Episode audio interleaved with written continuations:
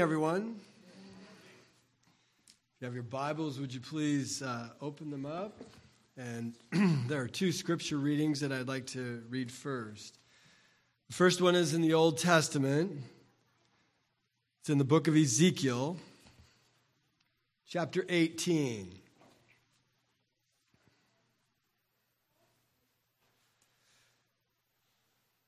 Read three verses, starting with verse 30. Ezekiel chapter 18, verse 30. Therefore, O house of Israel, I will judge you, each one according to his ways, declares the sovereign Lord. Repent, turn away from all your offenses. Then sin will not be your downfall. Rid yourselves of all the offenses you have committed, and get a new heart and a new spirit. Why will you die, O house of Israel? For I take no pleasure in the death of anyone, declares the sovereign Lord. Repent and live. In the New Testament, our scripture reading is taken from the book of Acts. Last week, when David preached, he preached about Peter in the temple area and the crippled man that was healed, the beggar. We'll be reading verses 11, chapter 3, Acts 3, starting with verse 11 and reading through verse 26.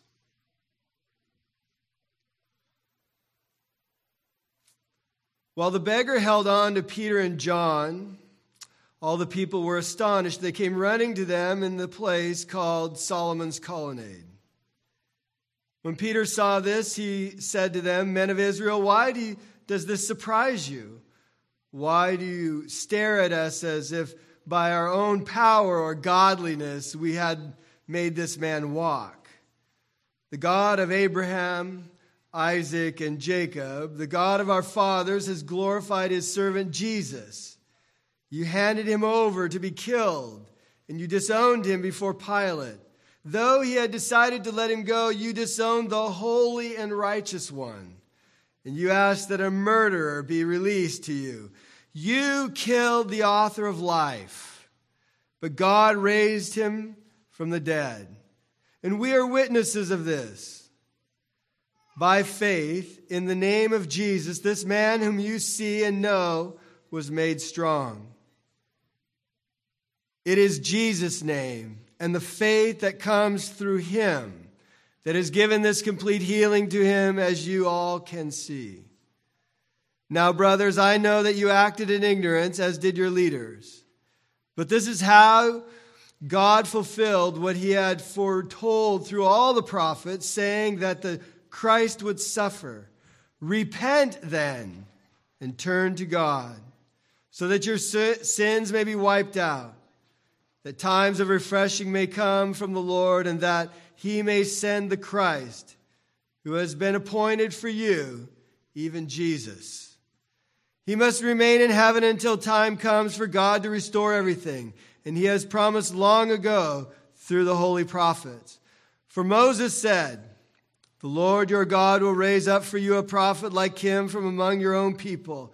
You must listen to everything he tells you.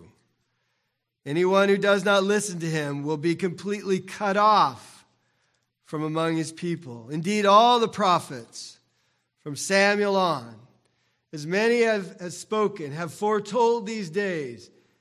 And you are heirs of the prophets and of the covenant God made with your fathers. He said to Abraham, Through your offspring, all peoples on the earth will be blessed. When God raised up his servant, he sent him first to you to bless you by turning each of you away from your wicked ways. Let's pray. Dear Heavenly Father, we thank you for your word. Your word satisfies our soul. Your word brings comfort. Your word, Lord, is truth. Your word is authoritative. It's inspired. It's inerrant. It's infallible. Your word is reliable. Your word sustains me. Oh, how we love your word.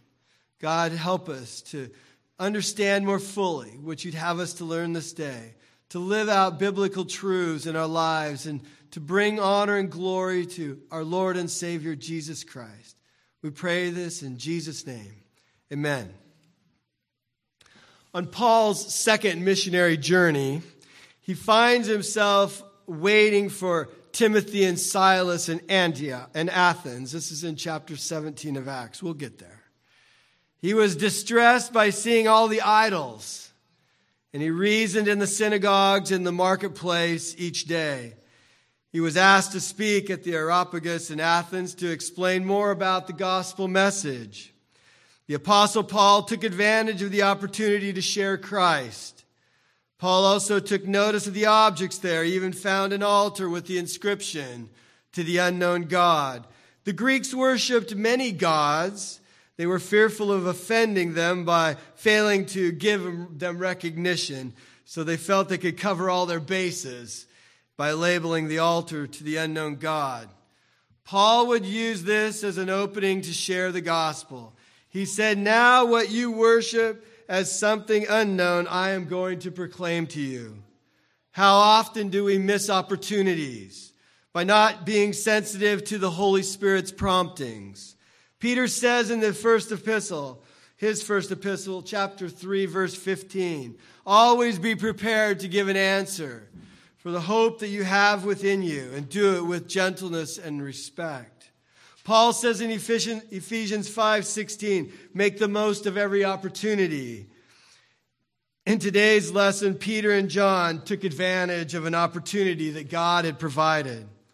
Let's take a look at verse, verses 11 and 12. It says, While the beggar held on to Peter and John, all the people were astonished. They came running to them to the place called Solomon's Colonnade. When Peter saw this, he said to them, Men of Israel, why does this surprise you? Why do you stare at us as if by our own power or godliness we made this man walk? We learned from last week's sermon that a great miracle of healing took place.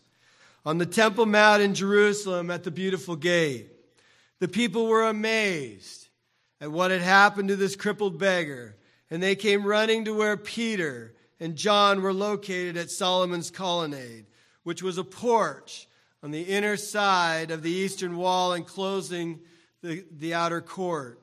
It had rows of 27 foot high stone pillars and a roof made of cedar.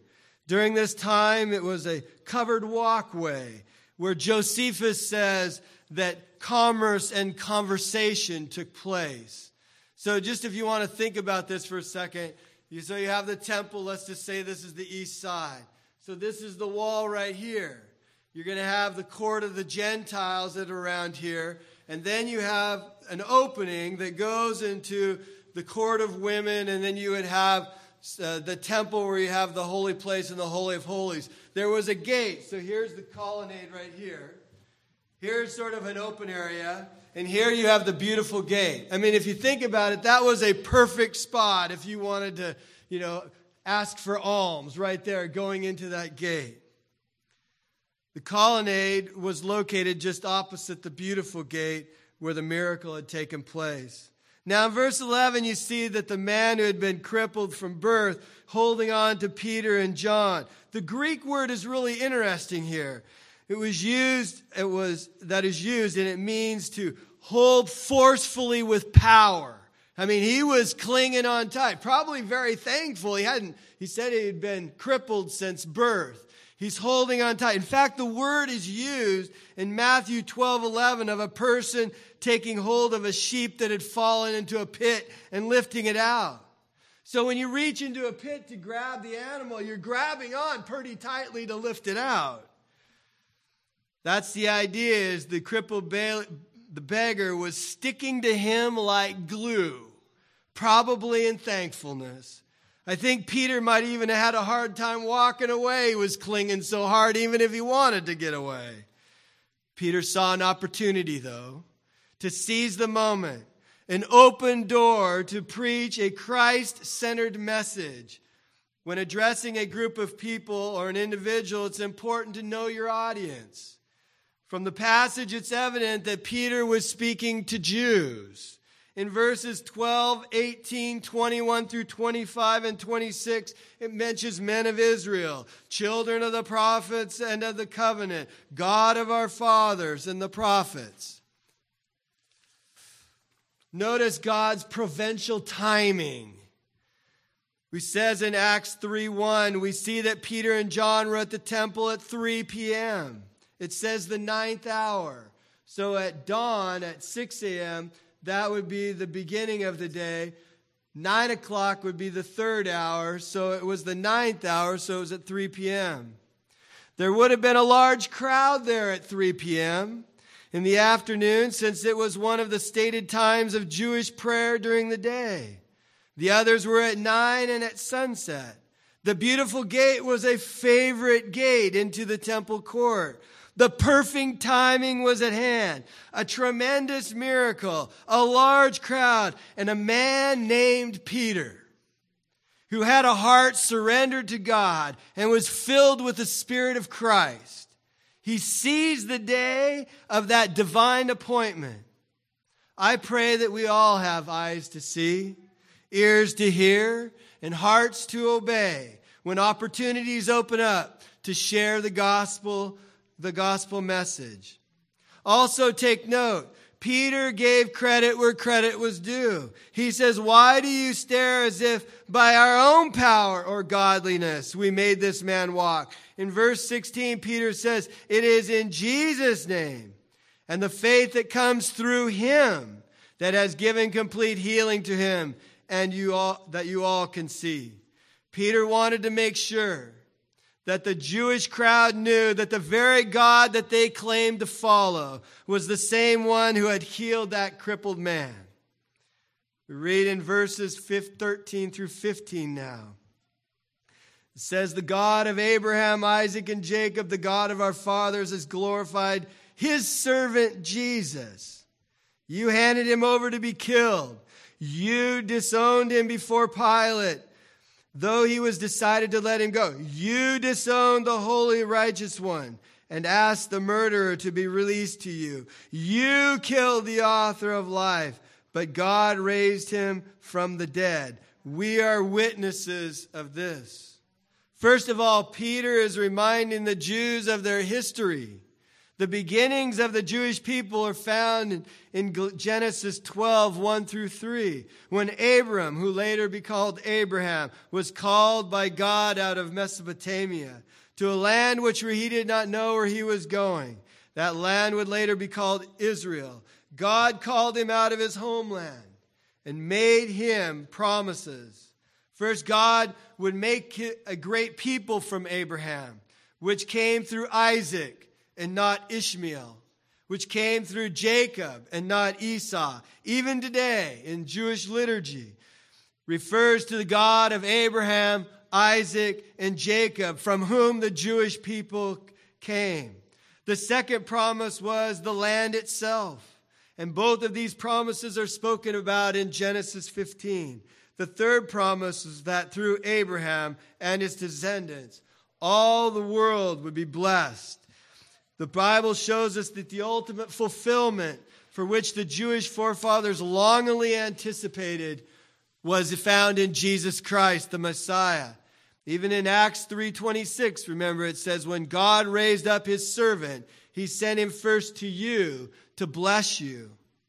A few months earlier, Peter was known as the denier of Jesus. Now he was known as the declarer of Jesus. He fearlessly preached to the Jewish crowd with a stinging charge. Now comes a change in Peter's message, a shift in his sermon that catches his listeners' attention. It was pointed. It was strong. It was convicting. Peter is ratcheting it up. He says, What did you Jews do? Namely, they denied, they rejected, they disgraced the Messiah, God's servant Jesus. Notice the emphasis and the number of times you, on the part, delivered Jesus up to be crucified to Pilate, and you wanted, who wanted to release him. You delivered him. You disowned him. You murdered the innocent one and freed the guilty murderer. To put you put to death the prince of life, the author of life. You need to understand you put to death the one who was the originator of life. I want you to notice this point. And there is a significant reason behind it. Peter preached Jesus to the Jewish crowd by using several names. Peter knew his audience well. All of these names in the sermon, this sermon have messianic references, and most of them, in one way or another, are referenced in the Old Testament. The point is that the Jews should have known and Peter was going to give them a divine inspired reminder of the, of the Messiah. Verse, he says, his servant Jesus in Acts 3 13 and 26. The holy and righteous one, Acts 13 30. The Prince of Life, Acts 3 15. Jesus, Acts 3 16 and 20 which means Jehovah's Savior. Lord, Acts 3:19, the prophet, Acts 3:22 your seed which was the seed was coming and it was jesus acts 3.25 peter didn't know the condition of the people's heart this is an important point here peter didn't, know, peter didn't know the condition of the people's heart but he was ready to sow the word on ground that he hoped was broken up and ready to receive it god wants us to be sowers of seed we don't know the condition of people's hearts that's God's business. But He wants us to be faithful, to sow the seed. And Peter was ready. He was hoping that it was ground that was broken up and ready to receive it. I want to highlight an example of Peter's mindset regarding the Messiah. This is an important point. Notice he talks, it says the Gentiles would have had a hard time making the connection, but the Jews would understand understood Peter's argument. Notice this. He says in verse 13, the God of Abraham, Isaac, and Jacob, the God of our fathers, has glorified his servant, Jesus. Now we look at that we might just read over that. And notice in verse 26, he says, when God raised up his servant, that's important. Notice what Jesus says about himself in Matthew 12, 18. It says this and he quotes Isaiah 42. He says, Here I have chosen uh, my servant, whom I have chosen, the one I love, in whom I delight. I have put my spirit on him, and he will proclaim justice to the nations. He will not quarrel or cry out, nor will he hear, nor will no, no one will hear his voice in the streets. A bruised reed he will not break, a smoldering wick he will not snuff out. He will lead justice to victory. In his name, the nations will put their hope. Jesus is quoting that verse about himself. That is Isaiah 42. That is in Isaiah 52, 53, the suffering servant, the servant Messiah. Peter is saying, You should have known the Messiah. Even Jesus himself quotes that verse. It's interesting that the name of Jesus means Jehovah is salvation. The Jews were looking for a conquering hero. This is an interesting thought here. At the last Passover festival, the governor Pontius Pilate gave the Jews a choice between two prisoners to release. One was Jesus of Nazareth, the Son of God. The other, it says in the Bible, it says he was a murderer and an insurrectionist, probably against the Romans. Some manuscripts use Barabbas' full name, which is Jesus Barabbas. Did you know that? Whom the Jews begged to release instead of Christ. And it makes sense because Pilate asked the crowd, Which one do you want me to release? Barabbas or Jesus, who is called the Christ? They may have seen Barabbas as that conquering hero. We don't know that. But what we do know is Barabbas was the man he was the man that deserved to be on that third cross on Calvary that day. He was the one who should have paid the penalty for his crime. He was a murderer, he was an insurrectionist, and he should have been on that cross.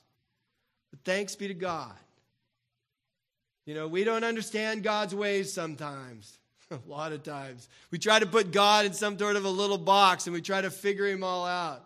But I'll tell you, the, the greatest words ever spoken happened on that cross.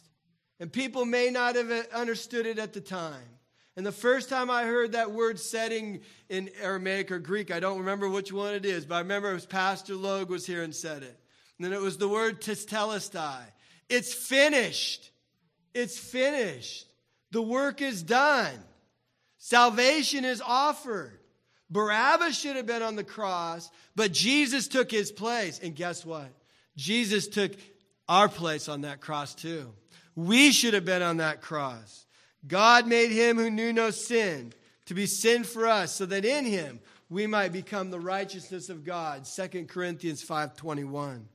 Jesus took our place, Jesus took our punishment. We are declared not guilty by God when we repent of our sins and by faith we put our trust in Christ's saving grace. The great debate that was going on in Jerusalem at that time was this What happened to the body? What happened to the body? Warren Wiersbe said Calvary may have been man's last word, but the empty tomb was God's last word. Jesus rose from the dead and he's now in heaven. This is an important point right here. Jesus has sent his spirit who is working through the church and healed a beggar, and that was proof that Jesus was alive because it was through the power of Jesus that he was alive. Verse 16, it's, it's we want to remember that a name in Scripture is not just what one is called. Notice the number of times, you know, one of the first things that when you look at Bible study or Bible interpretation, we look at observations. How many times does it says, and the name of Jesus? It's in the name of Jesus. There's no other name under heaven given among men by which it happens again and again. There's something about the name of Jesus. It's the power behind the name. The name of Jesus occurs 11 times in 11 verses in the book of Acts. The crippled man's healing came because of faith. It was because of Jesus. Although Jesus was not physically present, his power was available. That's an important thing to remember. Although Jesus may not be physically present right here in this moment, his spirit is within us. And his power is available.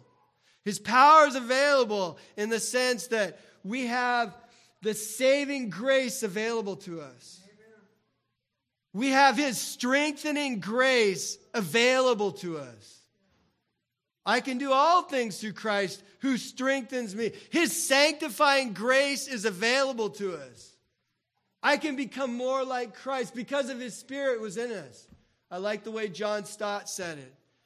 He says, I, I, Holy Spirit, I pray that you would ripen your fruit in my life that I might become more like Christ, that I might be more loving, that I might be more joyful, and I would have peace and patience and kindness and gentleness and faithfulness and self control in my life. That, that is available to us. And not only that, his sustaining grace is available you don't have to quit. Why? Because you have one that will walk you through this world. We must remember that it is Christ Himself, not the sound of His name, who gives our prayers power. It's He Himself. And now this is interesting right here because Peter goes from indictment. I mean, he lays an him hard. I mean, he's just said, You just killed the author of life. You let a murderer go. But he goes from indictment to invitation. Indictment to invitation. Can you imagine the guilt? I mean, there might have been some Jews that were in that temple court that were standing outside when Pontius Pilate says, Which one should I let go? Which one do you want free? And they were going, Barabbas. We want Barabbas. We want that murder, insurrection. We want Barabbas. Send Jesus to the cross. Crucify him. We want Barabbas. They might have been there. You never know. And now there's an invitation. So Peter laid it on him pretty hard, ratcheted up pretty strong. But now he's saying, you can, you can find this salvation, but it's the one that went to the cross. Peter's exhortation begins here and he starts by saying that they had acted in ignorance. Even though they did not know that Jesus was the true Messiah, they may not, nevertheless, God, in his generous mercy, if they would only repent and they would turn to him. One obstacle for the Jew was this they believed there was a Messiah that was coming. They did. I mean, it's foretold that. What was the hard thing that they had to deal with? It was a suffering Messiah, even though it talked about that in, um, in Isaiah 53. The Jews were expecting a Messiah, but they had a difficult time grasping the idea of a suffering Messiah. They had a hard time grappling with this understanding of the cross. They couldn't really stomach this Messiah on a cross. The Old Testament said that anyone that hung on a pole was under God's curse. That didn't make sense. How could a Messiah, God's chosen one, his righteous one, be executed like a criminal on a tree? That would be hard to grasp. Isn't it interesting, though, that the cross was a form of execution that took life, that separates people? But Jesus' shed blood on the cross that led to his death now brings spiritual life, spiritual healing, and unites us as a body of Christ. Peter cuts to their conscience. Notice in verse 19, some versions, the word that's there, the beginning word is therefore. And lots of times you ask that question why is therefore, therefore? Therefore, repent. Peter moves quickly from indictment to invitation, like I said. Repent and return. Both of these words are in the aorist imperative, which conveys the idea of this do it now. Do this without delay. Do not procrastinate. What is repentance? It's a change of mind that results in a change of one's entire life. It says, I see, God has revealed to me what ugliness sin is. And I hate it. And I want to reject it. And I want to turn away from it. And I want to turn to the saving grace that's offered by Jesus Christ. You see, this idea of repentance and saving grace, I've heard it this way it's like two sides of the same coin. You are turning away from something, but if you don't turn to something, then you have nothing. And if you're just turning to Jesus, but you don't realize what you've done, you don't realize the, the terrible and sorrow and ugliness of sin, then you don't really fully grasp it. So there's this idea. That's why they say repent and turn. It's recognizing the depravity and ugliness of sin. Admit you're a sinner and agree with God about its vileness and disobedience to God. It involves sorrow about the harmful effects that sin causes. Not just believe the Lord, but believe in the Lord Jesus Christ as Lord and Savior. Commit to follow him by dying to self and taking up the cross to follow him. Repentance and saving grace, like I said, are two sides of the same coin. Saving faith is a true change of mind and lifestyle. A.T. Robertson pointed out the word repent was a message that the John the Baptist, that Jesus, that Peter, that Paul all said. It's a radical change of attitude in one's life. It says, I choose not to live that way any longer. I choose to follow Christ in discipleship. Sin means missing the mark. This is really interesting right here. And we've talked about that before, but the word, it says, wiped out. Do you see that? It says, repent then and turn from God so that your sins may be wiped out. I decided to do a little word study. It's a really interesting word right here. So, it literally means wiping out. It means it means like you have a blackboard and you erase it. The idea is, in, the idea in all the uses is cause something to cease, not only to cover up, but it means like literally obliterating or eliminating the evidence. In Revelation, the word is used to wipe away every tear. It's gone. The tears are gone.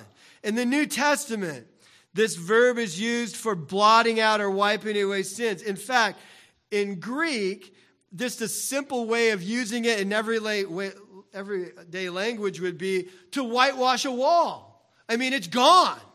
It's gone. David uses the word in the Septuagint in Psalm 51. I want to read that to you because I, I thought that was interesting here. So when this word is used in Psalm, now remember, um, the Old Testament is written in Hebrew, but it was translated into Greek in the Septuagint. And this is how it reads. This is the word that you're seeing wiped away. You repent and your sins are wiped away. It's like as far as the east is from the west, so far our sins are removed from us. It's like our sins are in the deepest part of the ocean, and there's a sign there that God put up there that says, No fishing. Don't go there dig them back up, but they're gone. But it says, This is what David says Have mercy on me, O God, according to your unfailing love, according to your great compassion. Blot out my transgression. That's it blot them out. I don't wipe, wash away all my iniquity and cleanse me from my sin. Right, that's the word. And there are many places in the Old Testament this, this word is used. Isaiah 43, 15, Psalm 32, 1 and 2, Isaiah 118, Micah 7, 18 and 19. Now notice the word here too. It says, wipe out that times of refreshing come. Another interesting word here. The Greek word here for refreshing literally means to breathe again. It's like Vincent says the word means a cooling, reviving of fresh air, drying out, relief, rest. It's like a breath of fresh air. I mean, can you imagine being weighed down in your sins and worry and doubt and anger and whatever and whatever? And it's like your sins are wiped out. Take a breath of fresh air. It's like a refreshment. That's what it's like. And you can imagine somebody that might have been there and yelling to Jesus, like, crucify him, crucify him. And all of a sudden, Peter is saying, repent, turn to God. Your sins are wiped away. There will be times of refreshing. And like, that sounds like so much relief because I'm really burdened by what I'm carrying after I hear this message. The ultimate question is would the individual people turn to God and would the nation turn to God for the washing away of their sins? Verse 20, although the cross showed man's hatred for God, it shows God's love for man.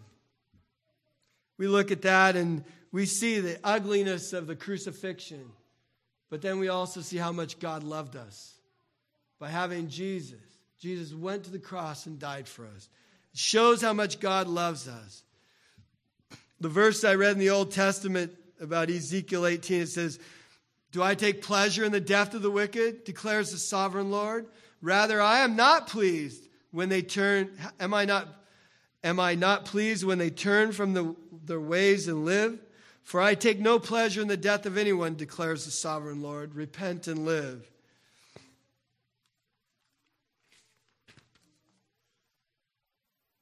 Not only did Jesus make the way, He is the way.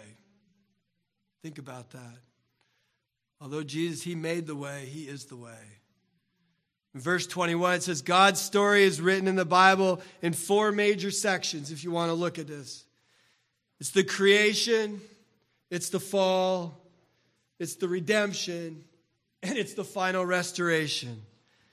Jesus has ascended into heaven, and he has sent the Holy Spirit who continues to pursue us and who indwells believers. The Spirit brings freedom, it says in 1 Corinthians, it bring, and love in Romans 5 5, help. The Spirit here brings help, John 15, 16, and 17. Correction, 2 Timothy 3 16. The power we need to walk with God in obedience to His Word, Philippians 2, like you shared earlier, uh, 2, chapter 2, 12 and 13, Galatians 5, 16 through 25. The Holy Spirit wants to walk in close, us to walk in close relationship and to be spirit filled. He is here to pray for us and help us in our weakness. It says in Romans 8, 26. He illuminates the Bible for us that we can know Him better. He unites believers in with one another, equipping us and to help build each other up. It says in 1 Corinthians 14 and Ephesians 4. We serve a God who pursues us. He longs to have a relationship with us. He loves us more than we can truly ever understand. Heaven has received Jesus, and he will return one day and restore all things. It says in verses 22 and 23, I'd like to look at now. Moses, he refers to Moses here. Moses was the first writing prophet and was revered by the Jews. So, you know, you see here, Peter brings up Moses here. The authority of Moses among the Jews was absolute and final. Peter's objective was to show that Jesus was the Messiah. Most of the Jews thought that Joshua was the prophet predicted by Moses in Deuteronomy 18:15. Peter was going to let them know it was Jesus. Peter is saying the prophet was Jesus. Peter wanted to show them that the long awaited Messiah had come. Peter and the apostles were calling the Jewish nation to realize what they had done to their Messiah and to repent and believe. Jesus was the prophet, was a prophet. While he himself was God, nevertheless, he submitted to his Father and spoke for God with clarity, authority, and power. Jesus repeatedly emphasized that when he spoke about God the Father. In short, when Jesus spoke as a prophet, he spoke for God from God. And I'll give you a couple examples. In John 12, 49, Jesus says, For I did not speak on my own initiative, but the Father himself who sent me has given me a commandment as to what to say and what to speak. In John 14, 10, he says, Do you not believe that I am in the Father and the Father is in me? The words that I say to you, I do not speak on my own initiative, but the Father abiding in me does his work. Jesus was a prophet. He spoke out what God had asked him to say. The reject God the Father. The rejection of Jesus is final. Here's what I want you to understand like this. There's no other way than through Christ. If you reject Christ, then you've made your final choice. Jesus says, I told you. This is in John um, 8 24. Jesus says, I told you that you would die in your sins. If you do not believe that I am the one I claim to be, you will indeed die in your sins. In John 12 48, he says, There is a judge for the one who rejects me and does not accept my words. The very words which I spoke will condemn him that last day. Notice when it says here, verse 23 anyone who does not listen to him will be completely cut off from among the people. The idea of completely cut off would have been very profound to the Jews. I mean, being cut off was more than being cut off from the, being able to go to the temple. Being cut off. Um, the message was clear to the Jews back then and to us today. Don't reject Jesus as Savior. He is the only way for salvation. The Greek word here means shall be utterly destroyed. It, and there's a word, there's a little bit, there's an EK in front of the word ek that intensifies it even more. It's like anyone who does not listen, we don't really see it that much. Maybe you do, but when Peter is saying this to the Jews, says, anyone who does not listen to him will be, I guess the best way to say it is the way he did. You'll be completely cut off. That's what it says. And that's what it means in the Greek. You'll be cut off. If you don't Jesus is the way, the truth, and the life. And no one goes to the Father except through him. You're completely cut off. Now he brings in Samuel here. Says the prophet Samuel lived during the transition period between the judges and the kings of Israel. And he was seen as the first in a succession of prophets. He anointed King David, founding David's royal line from which the Messiah would eventually come. All the prophets pointed to this future Messiah. God promised Abraham that he would bless the world through Abraham's descendants, the Jewish race, in Genesis 12:3, from which the Messiah would come. God intended that the Jewish nation would be separate and a holy nation and would teach the world about God, introduce the Messiah, and carry on the work in the world. After the days of Solomon, the nation gave up its mission to tell the world about God. I mean, yeah, there were prophets that came forward, but God had a different mind for them. And here too, they had rejected the Messiah. Verse 26 says God called the Jewish people wholly unto himself to show God's love to the world. They continually were choosing to follow other gods and not live for God. They endured many consequences for their disobedience plagues, they were driven from the land, conquering armies that came through. Jesus was sent to the Jews first. The nation of Israel rejected their Messiah. We have a loving and forgiving God that continues to draw people into himself. He used the prophets to proclaim his word and move the people to write his word, offering rest and peace through relationship in Christ. Who is this Jesus? Jesus is the fulfillment of the prophecies made by Moses, David, and Abraham. Jesus is the prophet like Moses that foretold in Samuel's declarations concerning David. He is the one to bring blessing to all people as promised through Abraham. And he's the one that healed that crippled beggar. So, how do we apply this to our lives? I see three things.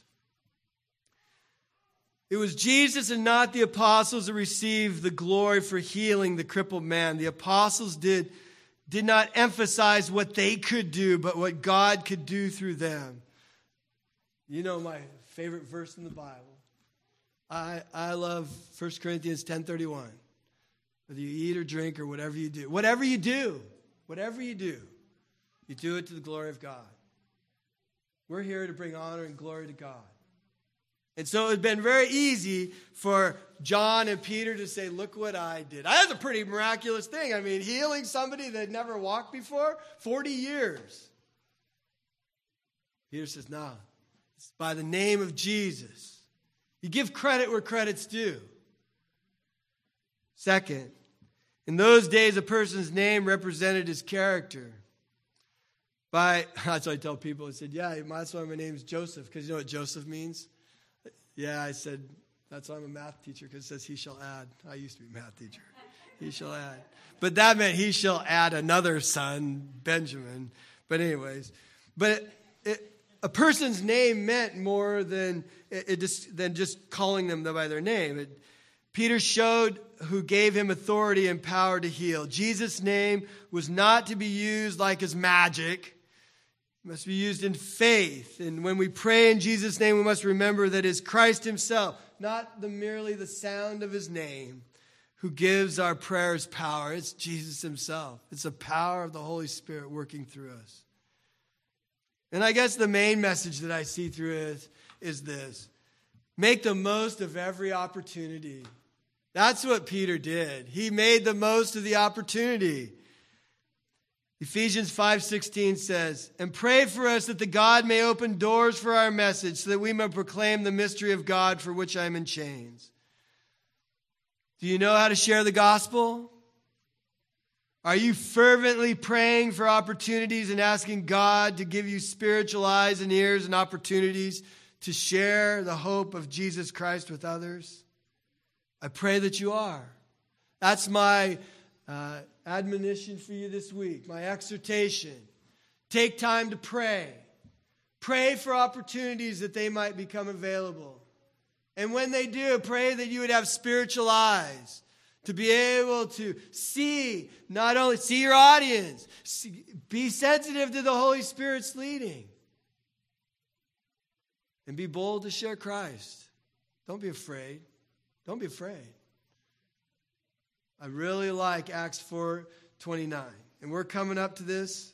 We're, uh, we're almost to Acts chapter 4. In fact, we're going to start it um, next week.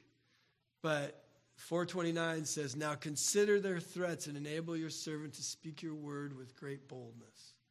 That's our prayer. Let's pray. Dear Heavenly Father, thank you for today. Thank you for the examples of Peter and John and how the Holy Spirit worked through them. You see that Peter and John are different when they were called from their fishing nets to go and follow you. But you can see how the power of the Spirit just worked in them and how they became bold for Christ. Help us to be bold in our faith. Lord, help us not to be ashamed. Help us to speak the word with truth. Lord, help us to continually seek you, to go deeper with you, not to be satisfied with just living a life on the surface. Help us to just get to know you better and better. I want to know Christ and the power of his resurrection and the fellowship of just knowing who you are and growing deeper with you. We pray this in Jesus' name. Amen.